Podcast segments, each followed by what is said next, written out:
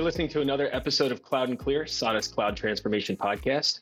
I'm your host, John Veltri, and today we're pleased to welcome John MacDonald, Director of Workspace for North America at Google Cloud. Before we get started, don't forget to like and subscribe to our channel on your listening platform to stay up to date on the latest Cloud and Clear episodes from SADA. Mr. MacDonald, welcome to the show. How you doing, Mr. Veltri? I, I am very well. Uh, for those of you who don't know either one of us, John and I have a very long history of working together. John being at Google, me working at Google for a long period of time before my time here at SADA. So hopefully this conversation is fun and informative for all that are going to watch and listen. Um, so obviously we're here to talk about productivity and collaboration, being that John is the go-to-market lead for Workspace at Google, and I have the same function here at SADA. Um, and to get it started, John, and just get right to it, what do you see are um, you know variables or influences coming from the market that are affecting the roadmap for productivity and collaboration? And for and specifically for you what's driving that in organizations and how google is engaging with them and how you're affecting your roadmap? It's a great question. It's actually a pretty big one too right? If you take a look at this ecosystem this space is for a long time was driven by what corporations require of an organization, of a technology company to deliver to their people.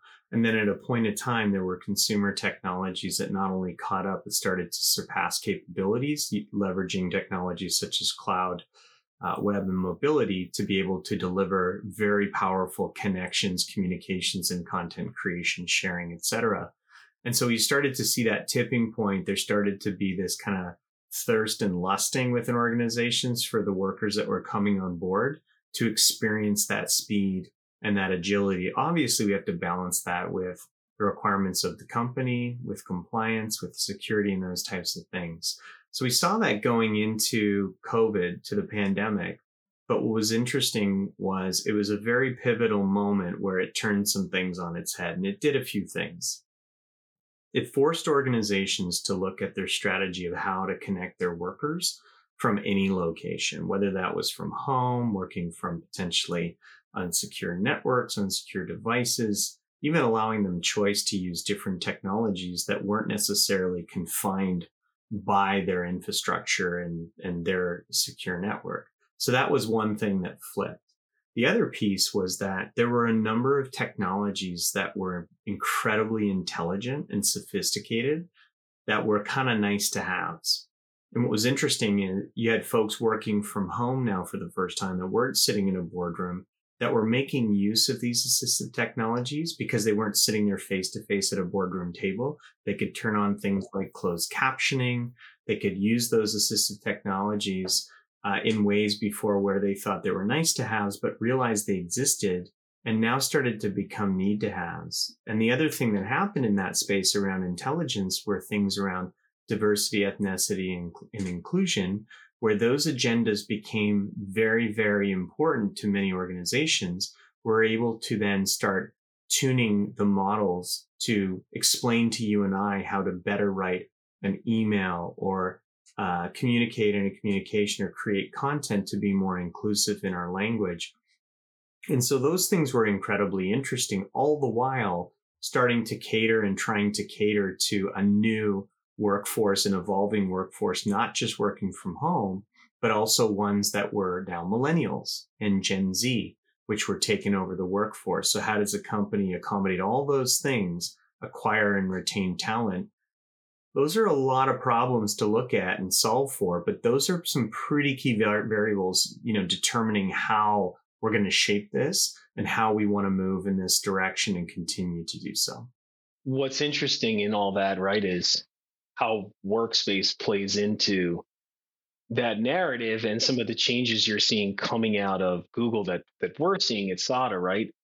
You had these organizations, and I know you spoke to this, but selling workspace or customers looking to you know move over to workspace from another provider it, the capability has always been there right? It's a cloud first platform compared to other players in the space. The technology the collaboration the security the access it moves with the user not with the environment. So whether you're in your house brick and mortar in toronto or new york or you're in an airport on a mobile device on a laptop none of that mattered historically. And for organizations who didn't work in that fashion, that value benefit didn't matter to them either.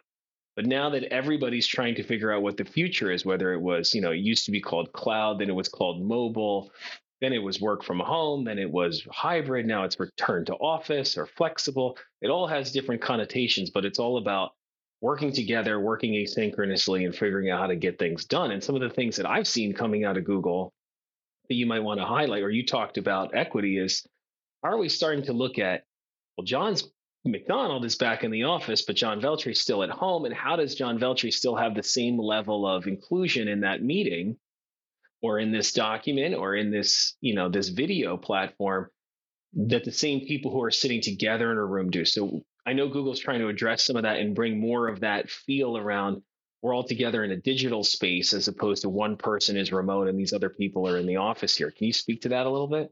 It's a really good point. I mean, when you did have folks that were always there, we needed to start to consider the fact that the the person sitting from their 13 inch laptop at home may feel a little bit isolated from those folks that have returned to the office and are sitting around the boardroom table. Are we giving them natural cues and reminders to address John, who is joining virtually? Is it giving us indication of how much time I'm talking on this podcast versus you know how long you're talking. That's not something we would consider previously but when you're in a one-on-one with something someone and you look up the indicator and it says you've been talking for 90% of the time that stops being a conversation right?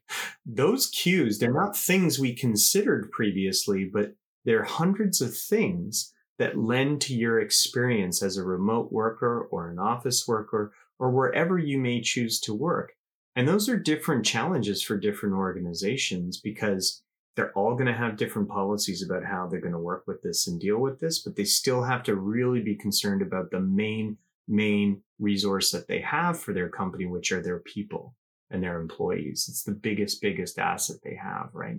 Making them feel included, making them feel productive, making them feel a part of the organization, but also what's important to the organization, which is making sure that they're secure, making sure the information they're engaging on is secure, and ensuring that they're operating in a corporate environment in a collaborative way that is protective, productive, and and also efficient. Right? Yeah. Cool. All right. Um, next question, uh, which is obviously important to the side of the camera that I'm on these days, which is how does Google plan to continually take advantage of the larger ecosystem at play, right? When you look at some of the competing services in the space, they have a holistic approach where they cover everything under the sun. It's a lot of bundling, it's a lot of self reliance. Google does a lot of best of breed capabilities when it comes to your capabilities, as well as leaning on other third parties, and as well as leaning on partners like SADA to do some of the things that are inherent to our business around services, professional change management, delivery, managed services after the fact. Where do you see that or a benefit working with a partner like SADA and some of the tech partners that help Google grow in this space? Yeah, so if I look at um, organizations that are looking for the change, if I think of first of all, um, companies that are looking to start adopting or looking to change their direction entirely, because you can meet a company where they are and, and consume this in smaller bites, or you can make, um, you know, wholesale change as you and I have seen many a time before. And that typically means choosing between one competitor or the, or, or the other. It doesn't have to be that choice, but if it is that choice, if it is the, I need to make a change and need to make a move, um, it's often less of a change hurdle than, than what organizations typically envision. And part of the reason for that is, you know, we have over 3 billion active daily users in Gmail, over 1.6 billion active daily users in Drive, um, consumer technology, largest mobile operating system in Android in the world that already has these tool sets loaded on them. There is a level of familiarity that I think a lot of organizations underestimate. So there's a baseline knowledge and understanding of what people can do. What I think is incredibly helpful is that partnering with you all at SADA when we're working with the company, not only can we help them understand what that baseline is, but there's a very clear plan and trajectory to help the users with any change requirements that are going to be there. we've said, and you've heard me say many a time that the technology is actually easy. It's, it's the easiest part of this thing. It doesn't take us very long to move an organization from a technical perspective. It's often easier to do that with us because it's like ripping a band-aid because you're going pure cloud. You're not considering the desktop requirements, the back office server requirements, etc. So as we focus our attention on the people, it's really easy to understand how they're doing something today, what the user expectation is, and how we teach them how powerful they could be and how fast they can run in the future. And you folks have been able to do that hundreds, thousands of times with us before with other customers and just having that, that plan to get them there and showing the roadmap on how they realize those potentials is probably the most rewarding thing. And then the follow up to that is not only showing them during the process, but being that continuous partner with Google and with SADA to help them understand the consistent innovations that continue to come and the benefit that can be achieved over time. So in a lot of cases, you and I have switched some IT folks' job to being administrators and people that are fixing things or staying ahead of things to people who are informing others of the constant innovation and then they become addicted to that innovation as we've seen. But you, you folks have been fantastic partners in that and you're always at the head of the curve, understanding what, what we're doing and, and, and us you. You know, one of the things that you and I have talked about and not just the two of us, but our organizations have talked about and are focusing on is how do we take that product, the technology that you're talking about, and not necessarily apply it in a, in a scenario in a customer's eyes where it's product to product. I'm moving from one product to the other product. But how do we start looking at the inherent differences that what you offer through Workspace and our capabilities as a service provider along with other technologies in the ecosystem, how do we start trying to solve business problems through outcomes? How do we start building solutions? And that becomes a different conversation with our customers, our mutual customers, instead of saying, here's what you have today. And while it's working, we can provide you a technology that does it in a different way and might work better. We think it's going to work better. But how do we actually take that conversation and say, here's the technology you're using today that hamstrings your business potentially in certain areas. And we have different ways in which you can solve that business problem, architect a solution around it, and create value out of that business transformation you are provided by adopting a new technology. And I think going through that thought process and that change here at SADA, and I know that you're doing the same thing at Google, is truly like how we bring transformation to customers as opposed to just adopting a new technology and hoping that it actually influences the way people work differently. I agree. And I think for you all as a partner to us, you've seen so many different integrations and dependencies on other technologies, understanding the capabilities that exist in the ecosystem. It gives you that lens that you can look through to say, here are the set of things required to offer a solution. And you know, I've talked about offering a solution that isn't just workspace as an example how can I completely revolutionize a business process without going and purchasing an incredibly expensive system that is built to do just that? How can I build those ty- types of things with even no code, low code applications, but still have the accessibility of communication and content creation and have a repository potentially or intelligence that's as robust as a cloud platform and ecosystem like GCP? How do I build that for a specific persona or department of people. You all have the expertise across all of those skill sets and across all of those technologies. You're able to bring those together and have those conversations, but also look at the problem through that lens. So I think that is truly unique. Couldn't agree more. Um, all right, last question. Hmm. What can you share with us about what you see as transformational impacts in the in the lens of productivity and collaboration, specifically to Google, maybe industry trends that you're going to see over the next, you know, year, two years. Uh, if there's anything specific to a certain industry, but where do you really see some of the some of the the shocking factors coming out of this space? Like, where do you see some major updates happening?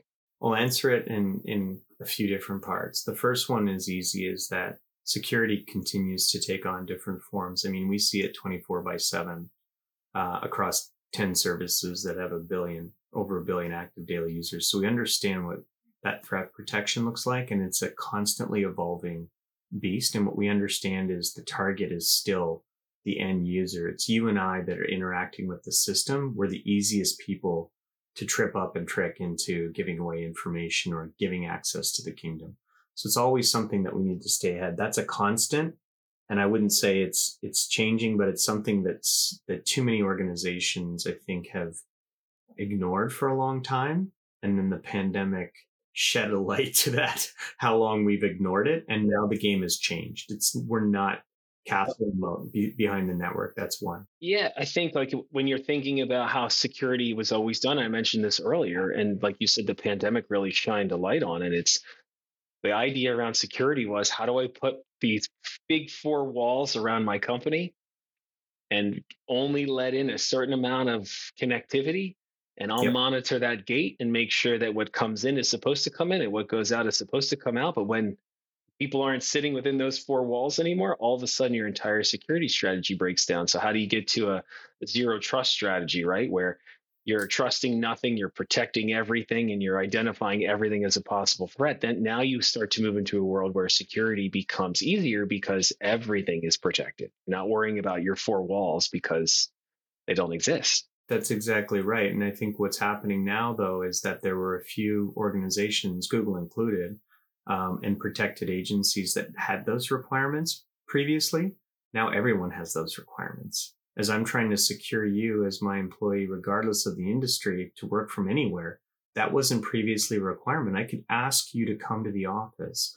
And so that variable changed. The other big change for us, obviously, the demographics, as I mentioned earlier, that come with a different set of expectations. Um, I had uh, a gentleman who's a chief information security officer just yesterday say this to me that I understand where you're coming from and the familiarity is there with the platform and that uh, millennials and Gen Zers want these specific set of tools. But when I give them what we have, they're able to use them just fine. And I said, don't get me wrong. I'm not saying that they're not incredibly intelligent folks that can adapt to this. What I'm saying is they get frustrated that they can't move 10 times as fast. And so what you then end up seeing is that employee exhaustion with these demographics or users with a set of expectations saying, I know that if I went over there, I could do it faster. Or if I leverage the tools I know that exist through shadow IT, right? Which is a term that we know, I could move faster as well. That's also creating friction. And the third one, which actually is, is massive and it's very timely right now is everything we're seeing around generative AI. Like you can't start your day without seeing an article on generative AI. And for a lot of people, they're trying to catch up and really understand what it even means. What we try to educate folks on is that artificial intelligence and machine learning is not a new concept. And it's not a new concept to this space, right? We had suggested actions and things like uh, automated malware detection and those things since 2015 right? They're they're they're not new concepts. We were doing things like spelling and grammar suggestions uh, in 2019 you know and you fast forward to uh, when you're you know smart compose on your phones or being able to speak to your devices they're not new things. Like you've you've heard me say it before with my son five years ago picking up a laptop and opening up a, a document and going to voice to text and then asking his his IoT device everything about Ed Sheeran and just dictating everything and then being able to translate it with the click of a button into French and asking me to check his grammar is incredibly powerful five years ago. You think of the applicability in a corporate setting, a lot of corporations are catching up to that innovation and those abilities, but you've got a whole bunch of folks that already harness and understand those. Now, now fast forward to where we are with Gen AI. People are now expecting more than just sending, you know, uh, messages back to one another and having some intelligence and speed around doing that. What Gen AI did is it's leapfrog innovation right now, where we're able to ask um, ask a document to give me a summary of the content if it's too long, to give me the too long don't read version of what's in there and it will spit that out to me. Or even ask a model to write a resume about myself and give it a few details and it will be able to do that while being considerate of grammar of, of inclusion language and those things. That's a force multiplier. That allows us to move not only 10 times as fast, 100 times as fast, and it continues to impress us and show different business applicability. I think where we are right now is because it's, it's so new and everyone is building it into their technology for the next year to three years, we're really going to start to see the accelerated path. And we're actually going to probably see new niche utilizations and technologies spin off from this. So it's a pretty exciting time, but it's something that we're, we're right at the, the bleeding edge of. Um, I think all of us and Google is obviously right there with you folks, um, building this right into, to the productivity and collaboration platforms right now. I think what'll be interesting to your point, right, is today it's surfacing me documents because you and I have a calendar session. Right. It says here's a document you edited with John, or when we're using Meet, it's you the the AI technology is eliminating all the background noise. And if you've never used Google Meet, you've never used the the noiser or noise canceller, it is wild how effectively that works. What I think is going to be interesting is now you're talking about summarizations. Now you're talking about writing an emails based on a topic and using those multi-language models to to solve that problem. What'll be really cool is how, where did when what I think could happen is that Gen AI piece comes in with those solutions you're building. Like you were talking about very niche process type things that solves for like security checks, employee analysis, optimization around business models. And it all starts to get plugged into time and efficiency and how that generates revenue and moves faster. So I don't know. I, I, honestly have no idea what direction it's going to go. Every day you see something new and it's just nothing you ever were prepared for. So I don't know. Um, it's definitely going to impact this space and impact it in a big way. I'm really psyched to see what Google does. So, all right. Well, I think we're about at time. John, I thank you so much for joining us today. Um, any parting thoughts? No, I you know it's it's been my absolute pleasure to be here. Like you said earlier, we have a long-standing career of working together. I hope we get to do another one of these sessions, and I really appreciate you inviting me. Yeah, you can you can have me on your podcast the next time okay. there's a conversation. great. Deal. Deal. Deal. So uh, again, everybody, make sure you like and subscribe to our show. This year we'll be offering exclusive insights from leaders like John, and you won't want to miss any of it. So we'll see you next time here on Cloud and Clear. Thanks. Bye. Thank you for listening to Cloud and Clear. Check the show notes for links to this week's topics. And don't forget to connect with us on Twitter at Cloud and Clear and our website, sada.com. Be sure to rate and review the show on your favorite podcast app.